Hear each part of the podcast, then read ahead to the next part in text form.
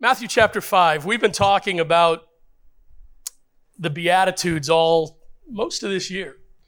And I've enjoyed the study. I've enjoyed going through it. I've enjoyed talking about it. I've enjoyed studying on, on my own and I've enjoyed preaching about it. I think the thing that has struck me so strong throughout this time of studying is that this was foundational teaching by Jesus to us. Foundational. This is what he expects of us. This is what he wants from us. This is what he wants us to be. This is what our goal is to be. We sometimes set a bar so high as Christians, and we expect so much out of others as Christians that we miss the point that Jesus said, There's a simple way to follow me. There's a simple way to use this one life that you're given to glorify me. I'm not asking you to change the world. I'm not asking you to have a worldwide ministry. I'm asking you simply to follow me. I'm asking you to simply allow the teachings that I have given to you to change your life, to change your perspective, to change who you are and why you do what you do. And when you do that, you will change your little corner of the world. You will have influence on lives. People will see you. People will be drawn to me through you. Now, we've covered all of them and we're on the last one. We've spent the last two weeks talking about the last beatitude and we're going to wrap that up today. You would stand with me as we read Matthew chapter 5, beginning at verse 1 says, When he saw the crowds, he went up on the mountain, and after he sat down, his disciples came to him. Then he began to teach them, saying, Blessed are the poor in spirit, for the kingdom of heaven is theirs. Blessed are those who mourn, for they will be comforted. Blessed are the humble, for they will inherit the earth. Blessed are those who hunger and thirst for righteousness, for they will be filled. I think that's my favorite of all the Beatitudes. Hunger and thirsting for righteousness. Blessed are the merciful, for they will be shown mercy. Blessed are the pure in heart, for they will see God. Blessed are the peacemakers, for they will be called sons of God. Blessed are those who are persecuted because of righteousness, for the kingdom of heaven is theirs. You are blessed when they insult you and persecute you and falsely say every kind of evil against you because of me. Be glad and rejoice because your reward in heaven, your reward is great in heaven, for that is how they persecuted the prophets who were before you. Let's pray. Lord, we thank you for the privilege of being in your house today. Father, sometimes we take for granted the privilege of being able to meet personally, live with our brothers and sisters in Christ in church. There are many who take it for granted. There are many who overlook, overlook the, the, the privilege and, and don't exercise it, Lord. But I thank you that you've given to us this privilege of being together. And I thank you for your teaching. Lord, this last beatitude that you gave to us is a tough, tough lesson. Because, Father, we want to stand up and fight. Lord, as we wrap this up, would you open our eyes? And most importantly, Lord, would you open our hearts to what you want from us, what you want us to know? Give us understanding, Lord. Satan doesn't want this to go out. He doesn't want people to hear. He doesn't want people to be swayed to your side. So I pray that you'll bind him this morning through the blood of Jesus Christ and give victory here today. In your name we pray. Amen. Now, this last beatitude, thank you, Eric. This last beatitude is like Jesus saying to us, and after all of this, just remember people are going to hate you and pick on you and persecute you simply because you believe in me. This last beatitude is, it, it's just crazy. After, after all this teaching he's given to us, be meek, hunger and thirst for righteousness. Be, what he's saying is, be the best version of you that you can be. Be as close a, a, a mirrored example to the world of me as you can be. That's what I desire from you. That's what I want from you. I want you to show the world who I am through the way you live and conduct yourself. And that seems wonderful, man. That's awesome. Blessed are the peacemakers, those who seek peace. When was the last time somebody spit in your face, literally or figuratively, and your, the first thought in your mind was, thank God for the persecution coming my way. Seriously, man, that's what Jesus is saying to us. Listen, after everything, after all is said and done, after you work hard to become who I've called you to be, what I want you to become, the, the example that I want you to be, just know this. People are going to hate you for it because they hated me. They hate what I stand for. You know, I, I thought what Elvin had to say was so spot on. There's so much coming at us today. Uh, there's so many things happening in this world, so many demands on our time, and so many distractions from what the true ministry of a Christian is today. So many, listen, let's just, let's just talk real for a second, all right? There are so many reasons today to be discouraged as a Christian. Because quite honestly, even Christians don't seem to want to be Christians today. Tell you what, it can wear you down to the point that you don't want to do anything for Jesus Christ. And you want to curl yourself up into a ball and stay in your own little world and say, even so, come Lord Jesus, and please come quickly so that I can get out of this world because it's too tough. Well, let me tell you something, man. He didn't promise an easy road. Why? Do you ever wonder why? Do you ever wonder why Jesus threw this part in and said, this isn't going to be easy, folks? Let me tell you why.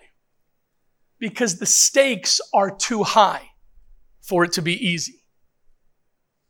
What's at stake, literally, are the eternal souls of men, women, boys, and girls.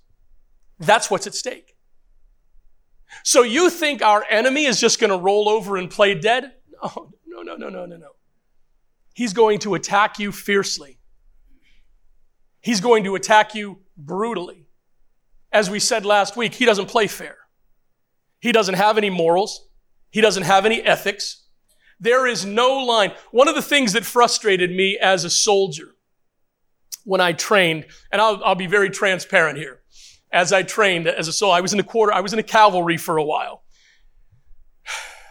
The craziest people I ever served with in my life were in the Cav. They were just a crazy band of people. And yet, as an American soldier, there were rules of engagement. There were lines we couldn't cross. There were lengths to, that we could not go to in defending ourselves or our, our fellow soldiers. There were rules. And I'll be honest with you, that it always frustrated me to know that if the, if the enemy was jumping out of airplanes and coming down on a parachute, loaded for bear to kill me, I couldn't shoot them while they're in the air. I figured that's like the easiest way to take care of it.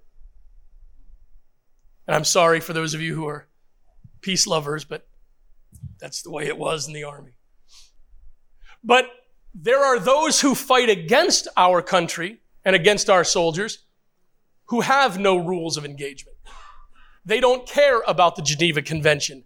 They will win at all cost. And that's the way our enemy, Satan, approaches war with us. There are no rules. The gloves are off. And Jesus told us that. In fact, it's absolutely true that we will see some level of persecution, harassment, whatever you want to call it, if we follow Jesus. Dietrich Bonhoeffer, a man who knew a bit about persecution, he was a German pastor back uh, before and during World War II. And he actually stood up against Nazi Germany, was in prison, and, and ultimately was martyred because of his faith. He said, When Christ calls someone, he bids them to come and die.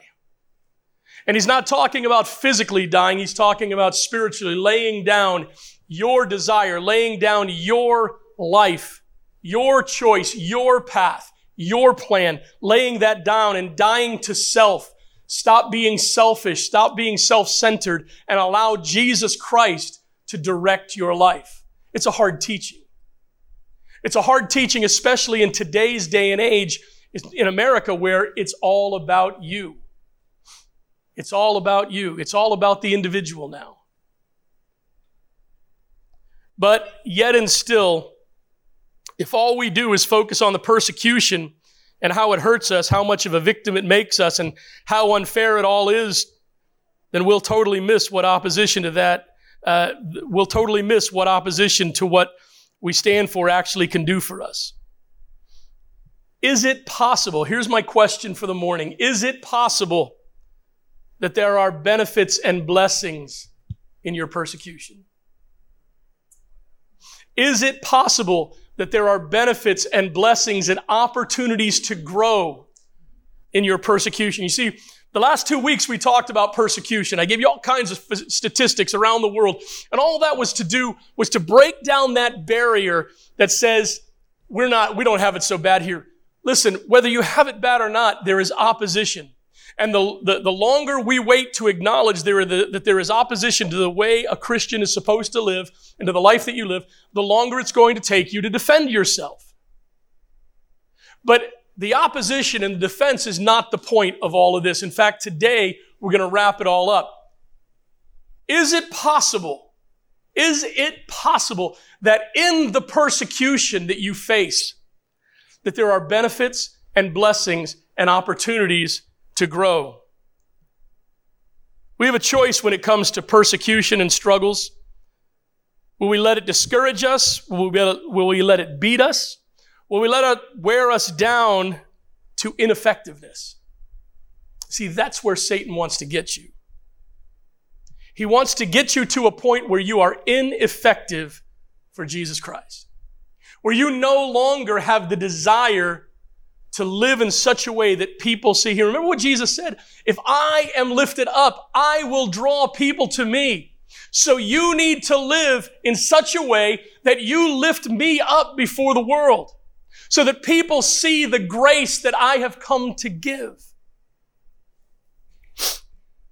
What do you do with persecution? How do you process it? How do you face it? What effect do you allow it to have on you. Paul, we used this two weeks ago. Paul said in Romans 8, verses 18 through 22, For I consider that the sufferings of this present time are not worth comparing with the glory that is going to be revealed in us. How many of you have heard the song I Can Only Imagine?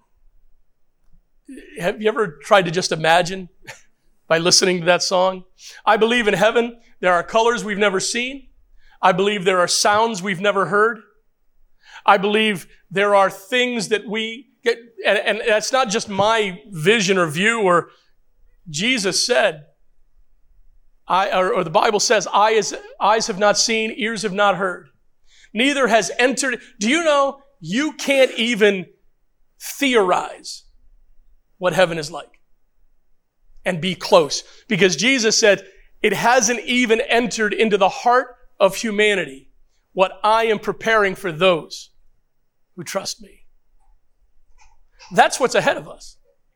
That's what we live for. That's what we strive for. And that's what we strive to bring others to a knowledge of Jesus Christ about. Paul said that the suffering that I go through isn't worthy to be compared to the glory that's going to be revealed in us. For the creation eagerly waits for, uh, waits with anticipation for God's sons to be revealed. For the creation was subjected to futility, not willingly, but because of him who subjected it, in the hope that the creation itself will also be set free from the bondage to decay into the glorious freedom of God's children. For we know that the whole creation has been groaning together with labor pains until now. And I think we live in one of the most beautiful areas of the, of the world, actually. I think in the fall, there is no more beautiful place to be than New England. And it doesn't compare to what heaven is. And Paul was so convinced of that fact that he said, what I have to go through, what I'm enduring for the name of Jesus Christ doesn't compare. Billy Graham said, No Christian has the right to go around wringing his hands, wondering what we are to do in the face of persecution, confusion, wars, and rumors of wars. We are to comfort one another with the knowledge that Jesus Christ is coming back in triumph, glory, and majesty. As we close out this series on the Beatitudes, and especially this last Beatitude of persecution, I want to share with you that there's hope beyond your hopelessness. There is power over your pain. There is victory over your defeat, and there is strength in your weakness. God has not created nor saved you to be a second class, defeated person who lives in fear and intimidation. He's given you the power to become His child and have all the benefits and blessings that come with that honor. This morning, I want to share with you seven strategies to endure and prosper from persecution. This has nothing to do with your wallet, okay? It has nothing to do with your finances. When I'm talking about prosper, I'm talking about prospering in your life, prospering in your walk, prospering in your marriage, prospering in your family, prospering with your children, and prospering, most importantly, in your relationship with Jesus Christ. First strategy I believe we need to incorporate, we need to drill into our minds and write on the tables of our heart is this. We need to understand that they won't win. You understand that? They won't win. The battle is over. I, when at my church I uh, attended and, and worked at, I was stationed at Fort Riley, was Calvary Baptist Church in Junction City, Kansas. It was right off post, and I was the youth youth pastor there. Drove a bus for the bus ministry. Uh, when Zach was a little boy, he rode the bus with us. And he went on bus visitation. We we uh, went out and packed the kids in. And our pastor, George Wright, who's now home with the Lord, would sing this song every so often. And when people would be rotated out to go overseas or to go to another another uh, area of of uh, another duty station, people would request Pastor Wright to sing this song, song, It is finished. It is finished. The battle is over. It is finished. There'll be no more war. It is finished. The end of the conflict. It is finished and Jesus is Lord. And one of the things we have to understand as Christians is that they won't win. Oh, it may seem like the world is in control. It may seem like Satan is creating havoc, and he is. But understand, this world system and Satan's plan will not win. The Bible says his demise is assured. The Bible says those who are evil and decide to stay in evil and reject Jesus Christ will receive their reward of an eternity in hell. You've got to understand, Christian, even though you're being persecuted, even though you're being, you're in the midst of the greatest struggle of your life right now, they won't win. You're on the winning team. You ready for this one? You're on the Dodgers of eternity. for those of you who are new here, I'm a small Dodgers fan, so I like to get them in on every chance I can. John Foxe said, Princes, kings, and other rulers of the world have used all their strength and cunning against the church, yet it continues to endure and hold its own. Why, why is the church, why is the movement of Jesus Christ survived over 2,000 years through persecution, through all that we've gone through? Because it wasn't established by humanity. It was established by Jesus Christ. When he said, I will build my church and the gates of hell will not, will not, will not, and cannot prevail against it. Preaching. Pay the price for the privilege of preaching, man. What's up with that? So we accepted their terms, the communists. It was a deal. We preached and they beat us. We were happy preaching. They were happy beating us. So everybody was happy. Man. Knowing that reaching people for the gospel was worth anything they had to go through. Revelation 20:10 says tells us the demise of Satan, the devil who deceived them, was thrown into the lake of fire and sulfur where the beast and the false prophet are, and they will be tormented day and night forever and ever. Satan is doomed to hell. Listen folks, they won't win you're on the winning team. If you've accepted Jesus Christ as your own personal Savior, not if you go to church, not if you live a good life, you have got to accept Jesus Christ into your heart as your, as, as your own personal Savior. If you've done that, you're on the winning team. Satan, his demise is assured.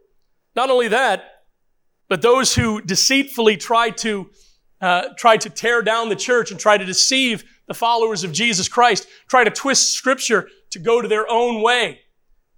Jesus talked about them in Matthew chapter 7, verses 21 through 23.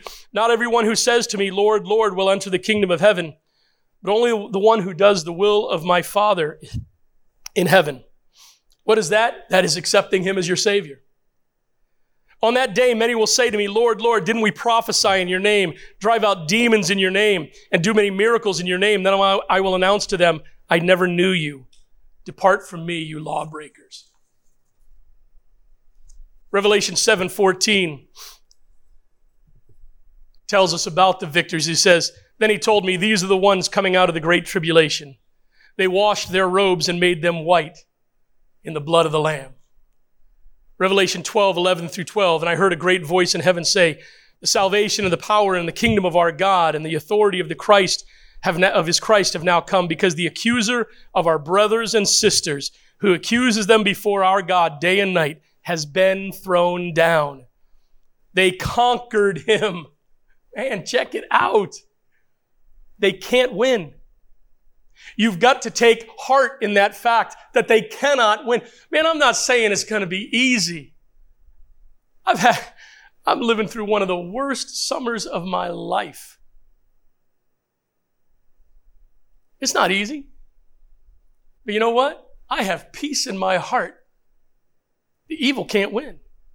Evil cannot win because Jesus Christ is Lord. And He said, I have overcome. And because I have overcome, you can as well. They conquered him by the blood of the Lamb and by the word of their testimony, for they did not love their lives to the point of death. Oof, there you go. That's a tough one right there, isn't it? The very end of that verse, they did not love their lives more than they loved serving Jesus Christ. See, that's the secret sauce. That, that's what makes a Big Mac a Big Mac. The secret sauce. The fact that you desire, you love Jesus Christ and His mission and His call and the life He has called you to more than you love the life that you're trying to build for yourself. Understand they can't win. What's the second strategy? You need to choose to be unstoppable. Choose to be unstoppable. Well, I, I don't know if I can do that. Yeah, you can. You can choose to be unstoppable. I have a, a poster in my office uh, from Rocky, and I can't quote it all, but he says in, in part of that, it's not how many times you get knocked down, it's how many times you can get knocked down and get back up that matter. That's how winning is done. Everybody's getting, you're gonna get knocked down in life, but how many times are you willing to get back up and fight? Get back up and keep moving forward. Choose to be unstoppable. 2 Corinthians 4, 6 through, 6 through 10. For God who said, Let light shine out of the darkness, has shown in our hearts to give the light of the knowledge of God's glory in the face of Jesus Christ. Now, we have this treasure in clay jars. Remember that group from back in the 90s, Jars of Clay. It was all about, that, that was talking about us, who we are. We are simply jars of clay. We are simply creations of God, and He has given us His glory and His power, and it rests within us. We have His power in jars of clay, so that this extraordinary power may be from God and not from us. We are affected in every way, but not crushed. We are persecuted, but not in despair. We are persecuted but not abandoned. Oh, we are perplexed but not in despair. We are persecuted but not abandoned. We are struck down but not destroyed. We always carry the death of Jesus in our body so that the life of Jesus may also be displayed in our body. Paul says, man, we're beaten up. We're worn out for the cause of Christ, but we do not give up. We're knocked down. We're beaten up, but we're not destroyed. We stand strong in Jesus. There's a verse in Philippians that has been used, that has been a point of controversy. I always wonder, I always wonder why people want to try, why Christians want to try to prove a scripture is wrong and everybody's interpretation is wrong. Philippians 4:13 is one of those. It says, I can do all things through Christ who gives me strength. People say, no, you really can't do that. Christians have said that. No, no, no. Listen, this verse doesn't say, nowhere in this, in that passage did Jesus intimate you're going to be a superhero. Doesn't intimate that you can fly. But I'll tell you what it does say. If Jesus needs you to fly for his, for his kingdom, you'll do it. Now that's a little bit of a stretch, right? Whatever he needs you to do for his kingdom, whatever he calls you to do, he will equip you and enable you to do. I can do all things through Christ who gives me strength. Jesus doesn't call you to do silly stuff. Jesus calls you to serve him and to accomplish his purpose through your life. You truly can do anything through Christ if it is in his strength and if it is his will. This passage literally, means that anything that God calls you to do, you can do. You can endure anything. You can conquer anything. You can accomplish anything as long as it is God's plan for you and his power working through you. That's exactly what that means. So when you say, I can't do this, I can't endure anymore, I can't take anymore, yes, you can. You can through His power. The problem is you're trying to do it on your own. The problem is there's too much of you and too little of Him. Flip, flip the equation around. More of Him, less of you. More of His will, less of yours. More of His desire, less of yours. And when you get the equation right, when it's about Him getting the glory and not about you looking bad because it didn't happen the way you wanted it to happen, that's when you'll start serving Jesus Christ. And that's when you'll begin to be unstoppable for His kingdom. The third strategy is this be wise yet harmless. Be wise yet harmless. This does not mean don't stand up for yourself. This does not mean don't speak out.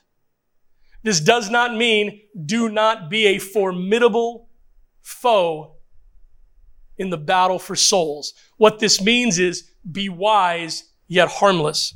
2 Timothy 1, 7 through 9, for God has not given us a spirit of fear, but one of power, love, and sound judgment. So don't be ashamed of the testimony about our Lord or of me, his prisoner. Instead, there is suffering in the God, share in the suffering of the gospel, relying on the power of God. He has saved us and called us with a holy calling, not according to our works, but according to his own purpose and grace, which was given to us in Christ Jesus before time began. Matthew 10, 16, man. Another one where this may not be what you want, but this is his call. Anybody here, when you were when you were taught to swim as a child, anybody here, I mean, you don't have to throw your parents under the bus if you don't want to, but anybody, their parents just took them to the deep end of a pool and threw them in, threw you in? Yeah, we got a couple honest people here. Throw you in. Sink or swim, man. Sink or swim, right? Mom and dad were always there. Mom or dad were always there to make sure that you didn't go under. I remember uh, jumping off the diving board in the deep end, and my dad was in was there. My dad rescued me. I, I had such confidence in my father that I could do stupid stuff, and my dad would be there. I, I still have that confidence. my dad will be there to bail me out of my stupidity. I wonder if I live every day with the same confidence in my heavenly Father as I do in my earthly Father. And if I did, how much more could I accomplish for his kingdom?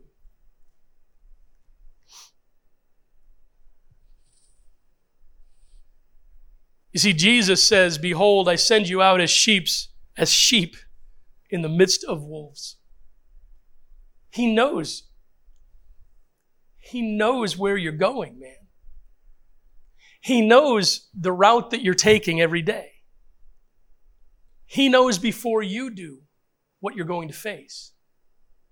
He understands.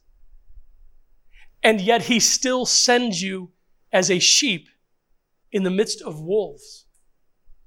Therefore, don't be a sacrificial lamb. Be wise as a serpent, yet harmless as a dove. That's quite a teaching. Because we don't want to, but let's be, I mean, let's be honest. We're, we, we're trying to be honest here at New Life, right? Let's just be honest. Especially us men. That's not the way we want to be, right? We want to tune people up. And I'm not talking physically, although maybe some of you might want to. We want to, we want to make sure, man, we want to make sure that our will is imposed. We want to be as intimidating as possible to get our way. We don't like being persecuted. We don't like being made a fool of. We don't like having everybody again. And we do especially do not like people trying to make us and making us look bad when all we're trying to do is try to do the right thing. Yet, we are called, we are sent out as sheep among wolves and we are called to be wise yet harmless. That's quite a balance to strike, isn't it? That's quite a balance to strike.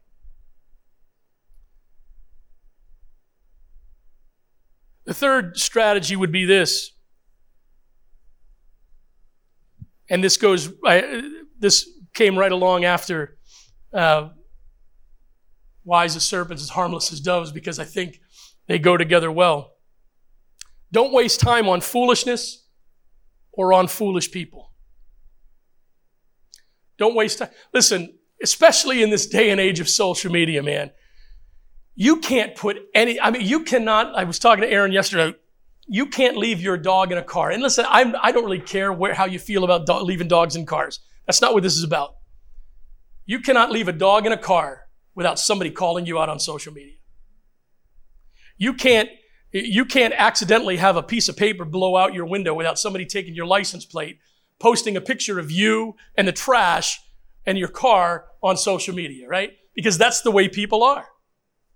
If all you're going to do is spend your time dealing with foolishness and foolish people, you're going to be a busy person doing nothing of value. Seriously. Strategy to learn and to grow from persecution is learn not to waste your time on foolishness or on foolish people.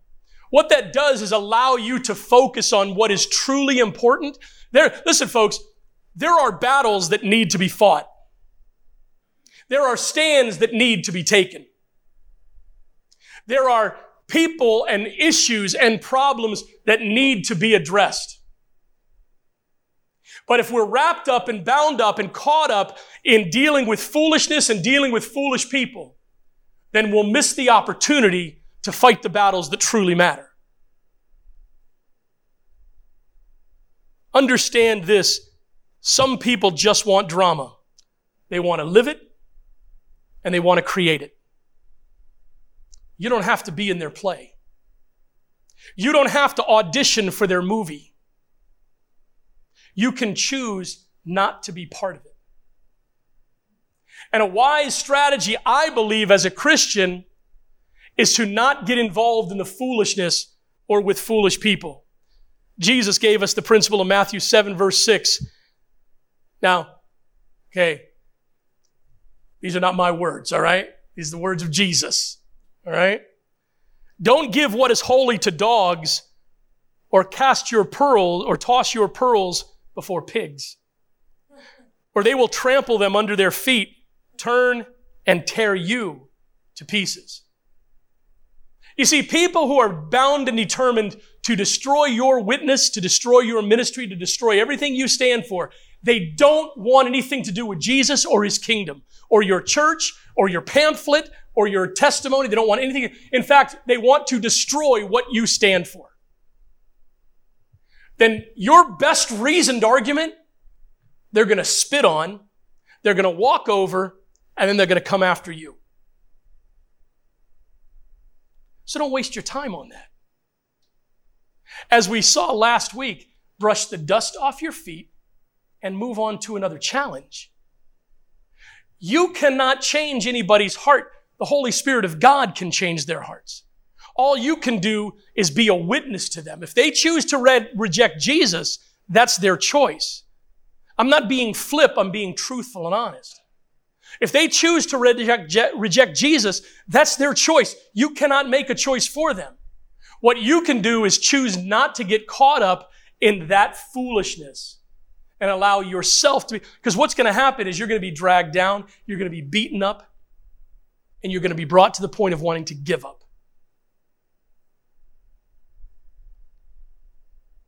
The next strategy is this. And Christians, please, if you haven't listened to anything, if you're not going to listen to anything for the rest of this message, please listen to this one. Okay? Don't invite persecution.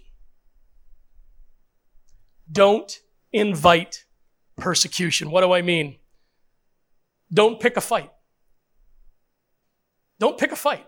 Don't run from a battle that you've been called to fight, but don't pick a fight. Raising two 11 year old boys, got another 16 year old boy, raised one that's not 16 anymore. One thing I teach my sons is this we don't bully people. We do not bully people. Stand for yourself, stand up for yourself, stand up for your sisters. Yes, I'm that guy. Call me toxic if you want. I believe men need to stand up for the women in their lives. But you don't pick on you, you don't pick on people. You stand up for the weak. You stand up for those who, who are being picked on. But we don't bully people. We don't pick a fight.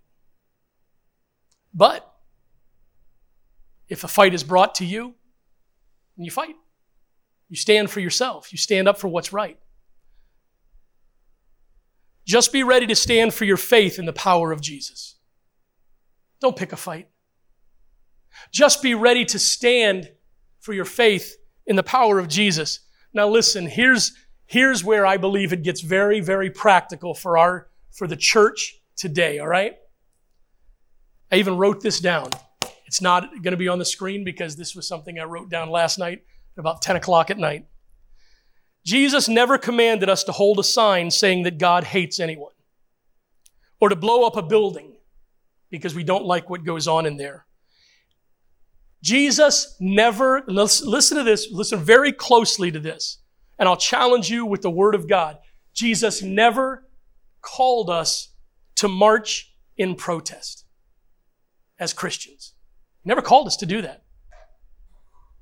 You won't find those tactics in the Bible. See, we think we can change people and change the world by our political tactics and motivations. We're not called to do that. You've never, you can never find that in the Word of God. And there's a, there's a, a battle going on with a certain group and they keep going back and forth and they just never listen. Christians who stand this way will never listen. They think that, uh, they even argue that Jesus came and made political change. Jesus didn't make political change. In fact, the, you remember, if you remember your, your, his, your church history and your Jewish history, the Jews were looking for a Messiah who was going to deliver them from Roman bondage. Jesus didn't do that. Jesus never picked up a sword. He said, I could. Remember in the garden when Peter pulled out the sword and cut off the ear of Malchus? Jesus said, Peter, put away your sword. He picked Malchus' ear up and put it back on his head. He said, Don't you know that I could call 10 legions of angels and wipe everything, everybody out? Don't you know I have that power? Have you not learned anything to this point? That's not what I'm here for. We are not here to march against what we believe is wrong, morally wrong. We are not here to browbeat people into coming around to our way of life, coming around to our way of thinking. We are here to represent Jesus in everything we do. Oh, but but Pastor, don't you don't you know what's going on? You know how evil. I do, man. I do. I understand. I know how evil things are. I know how difficult it is to live as a Christian. Yet and still, we have not been called to use those tactics. Those are, remember what we read, what we looked at last week? The weapons of our warfare are not placards and signs and banners. The weapons of our warfare are spiritual weapons. They're not, they're not political power. They're spiritual weapons. That we attack the enemy and we attack the opposition in prayer and we attack it in the way we live our lives. Remember we talked about how Jesus said, or, or, or uh, Peter wrote to us, if they're going to talk about you, if they're going to tear you down, if they're going to say things about you that, that are, that are, that, that are, are meant to destroy your testimony, make them tell a lie. Listen, man, I try to live that. I truly do. I try to live my life with such a, and I don't, I'm not always successful. Please believe me. I'm not a perfect man by any means, but I try to live with my integrity in such a way that if people are going to say something about me, they're going to have to tell a lie. We've had the police at our house a lot lately. We've had investigators at our house a lot lately. For those of you who don't know, we've got three, uh, we've got two sons, and then we have three foster kids in our home. And people aren't happy about that. And I have had to, I've had to have, I've, I've had to go to my neighbors and say, hey, listen, man, everything's okay here. All right? Please, we're not dealing drugs out of our house. And we've had to have conversations. We're getting to be first name basis with the East Longmeadow Police Force. I don't like that at all. I don't like the evil tactics. I don't like it at all. But every time, every time, I cannot tell you, everybody know what a 51A is? 51A is when DCF file, when somebody files against you saying that you are abusing, neglecting, or something children. I, I can't tell you. Erin and I could not tell you how many 51As have been filed against us in the last eight months. But you know how many have been screened in? Zero. And man, there have been some ugly ones. I mean, some vile ones that I, I said, man, I may have to resign my church if this continues. Because this, not that, not that anybody would believe it, but because it would be terrible for the community to continue to hear that this stuff is, is being accused of going on in a pastor's home. And I could not allow the church to suffer because of false accusations, but they're false against me. But I'll tell you what, we have not fought back and given evil for evil. We have stood in integrity, and it's not easy. It is not easy, man. It's not easy at all. But we have done our best to stand in our integrity and to be honest and to make them tell a lie. And the police, every time they've come out and said, We get it, we understand. And they've come over to work with our work for us now. You see, it's not easy. It's not easy to stand for Jesus. It's not easy to do the right thing all the time. But Jesus never said, stop doing the right thing because it gets tough. He said, stand in your integrity and make them lie. Every one of you is in a situation where someone wants to take you down. Some of you have more than one person. Some of you are, are public figures and people attack you publicly and that's no fun. My challenge to you as a Christian is to stand in your integrity. And if they're going to say something, make them tell a lie. And allow your integrity and the power of God to win that battle. Do not resort to the tactics of the evil one. Do you realize when you carry a sign that says God hates whatever, you're attacking people? You are attacking people. You are telling people that Jesus doesn't love. Wait a minute. Jesus died on the cross for them. Who do you think you are telling them that God hates them? That's just wrong. We are not to employ the tactics of evil to bring about good. We are called to live with the love of Jesus Christ every moment of every day, even though every moment of every day is a battle and a struggle. But he promises us that it will be worth it all when we see Jesus. Life's trials will seem so small when we see Christ. One glimpse of his dear face, all sorrow will erase. So bravely run the race till we see Christ. You see, that's the way we're supposed to battle. That's the way we're supposed to stand.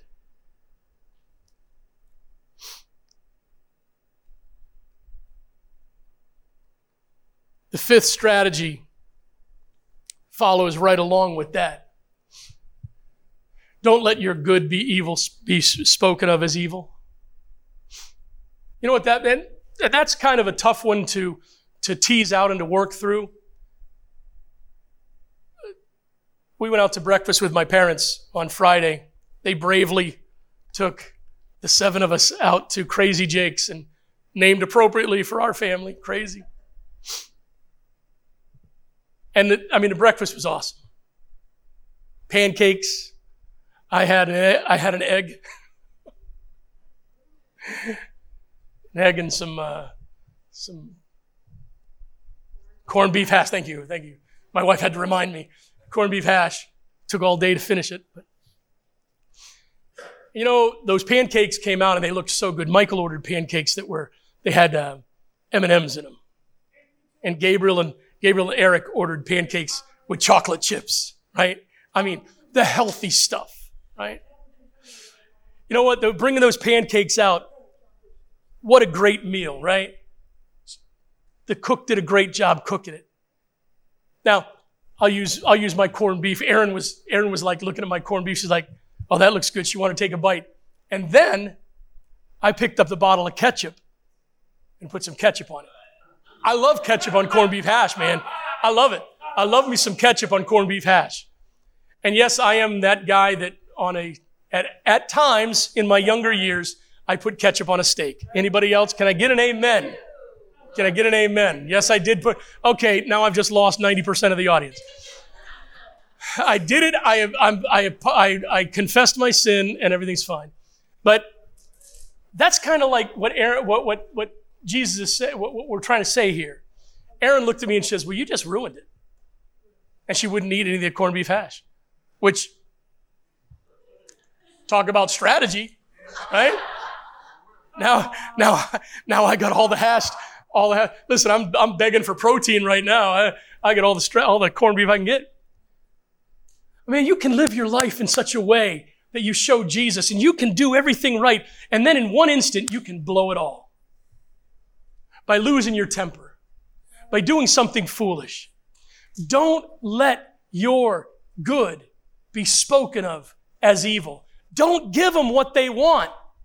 Don't give the enemy what they want. Don't give fuel to their fire. Don't give them ammunition to use against you. And I know we're not perfect. I understand that. But we have to strive to live in such a way that we do not shoot ourselves in the foot that we continue to move forward and not give them what they need.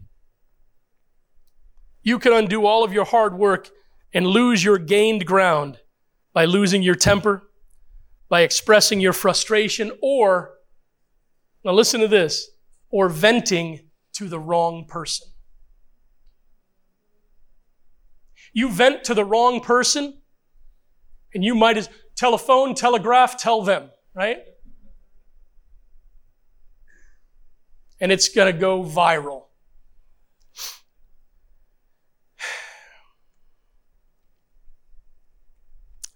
Paul wrote these words when he was overcome, when he was at, seemed like he might have been at the end of his rope, when he had such a struggle in his life that he said, Enough is enough. God, please remove this from my life. And the response from heaven was not, okay, I'll make your life a little easier. The response from heaven was this, but he said to me, My grace is sufficient for you, for my power is perfected in your weakness. Therefore, I will most gladly boast all the more about my weaknesses, so that Christ's power may reside in me. And The next verse is very difficult. It's very difficult to put into practice. And I think we need to really sit down and meditate on what, what Paul is really trying to say here. He's not saying I, I, I throw a party because of my weakness. I'm, I, he doesn't say I, I, I'm shooting off fireworks in the yard because of the persecution. He says this So I take pleasure in weaknesses, insults, hardships, persecutions, and in difficulties for the sake of Christ. That's an important designator there for the sake of Christ. Not because of my own foolishness, but for the sake of Christ. Why? Because when I am weak, then I am strong. When I am at my weakest, humanly speaking, he is at his strongest. Remember Zach uh, when he was a kid. And, it, and to this day, if you ever go out to lunch or dinner with Zach and he orders something, he'll order a Coke with no ice, right? He doesn't have ice. Doesn't put ice. Never has since the time he was a kid. I asked him one day, I said, Zach, why, I mean, you buy a soda right off the shelf and Zach wants the warm soda. He doesn't want ice in. I said, Zach, don't you want some ice to make that a cold drink? He says, no. I said, but why don't you put ice in your drinks? Not that I'm irritated, I just wondered why, because it was really something he's done since he was a little kid, since I can remember. He says, Dad, because the more ice I put in, the less soda I get. Well, I can't argue with the reasoning of a kid, right? And now that he's become an adult, right? I, I can't argue with that, right? Right? Here he is, the star of the star of the story. And you know, I listened to that and I thought about that, and I, I thought about that spiritually. Man, I, I try to put so much ice in my glass. Yet the more ice I put in my glass, the less of Jesus that gets to fit in. And the less of me and the less of my desires and the less of my stuff that I put into my life, the more he can fill me. And that's what Paul is saying here. It's not that he's thrilled to death to be persecuted. It's not that he's thrilled to death to be talked about, to be attacked. But he's saying the more I allow God's power to reside in me, and the less of me I allow to respond and react, the more of God's power is displayed in my life and the more victory I have. And ultimately, the greater benefit for the kingdom of God.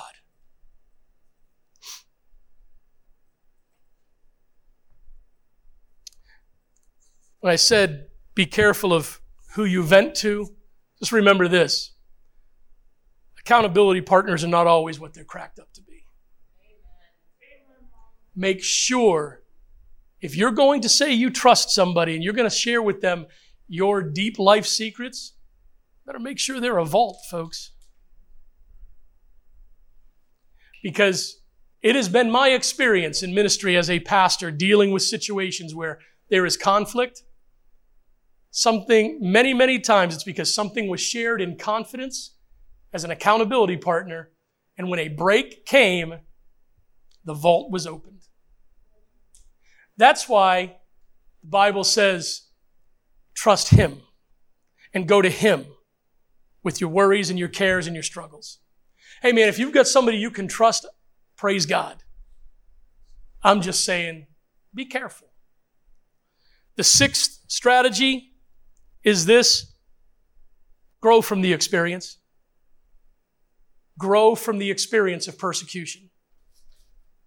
Be wiser, be stronger, be happier, have more endurance, grow from the experience. Let it change you from the inside out. Let it make you somebody better. Let it make you become stronger.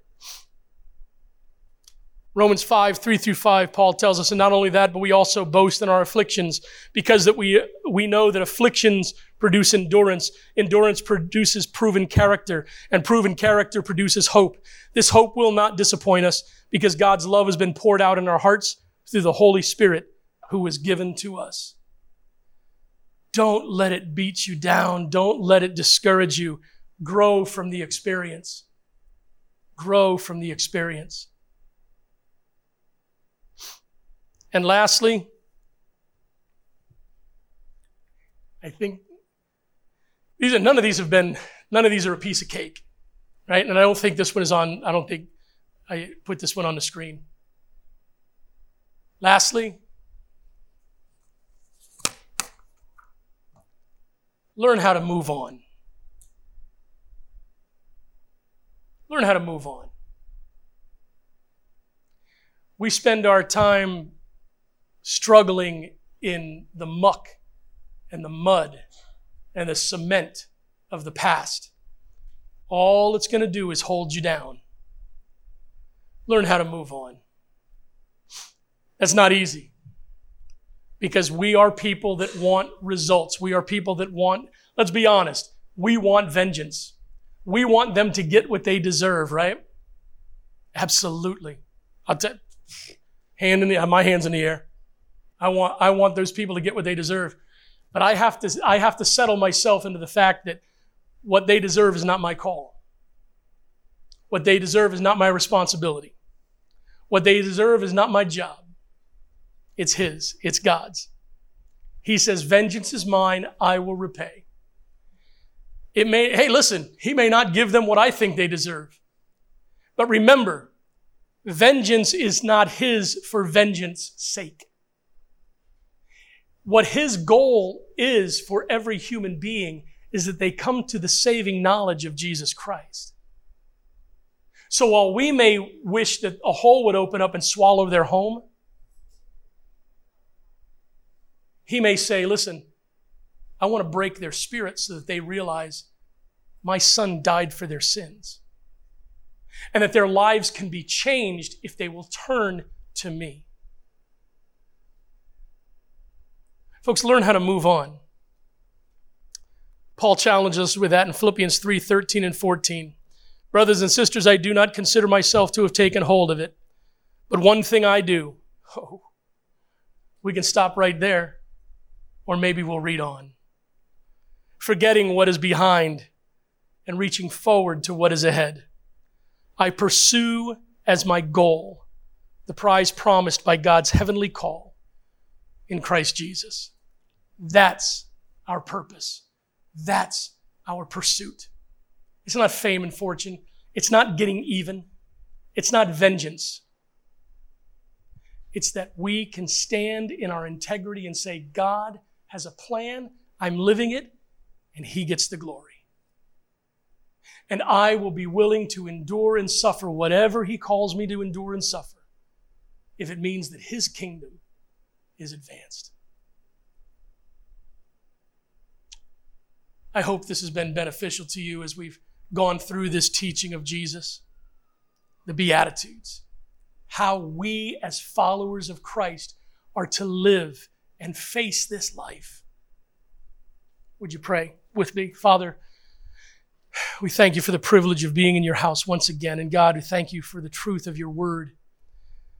Lord, even when it's difficult truth to accept, we thank you for it. Father, this life is not an easy one that you've called us to. It truly isn't. Yet, if we're going to do our part for your kingdom, God, we need to live it. Lord, as we are quiet in our hearts and our spirits right now, as Lord, I know I struggle with this, I battle with this. Lord, may we be open to the leadership of your Holy Spirit. May we be open to the fine tuning of your Holy Spirit, and may we allow what you have taught us to take hold in our lives. God, it's not easy. It's not easy to face persecution and face struggle and face trials simply for doing the right things. But Lord, that's what you've called us to do. Would you give us the grace and the strength as individuals to stand in you and as a church, Lord? Would you give us the grace and the strength to stand united for you, not against anything, but for you? God, may we live your word every day of our lives. In your name we pray.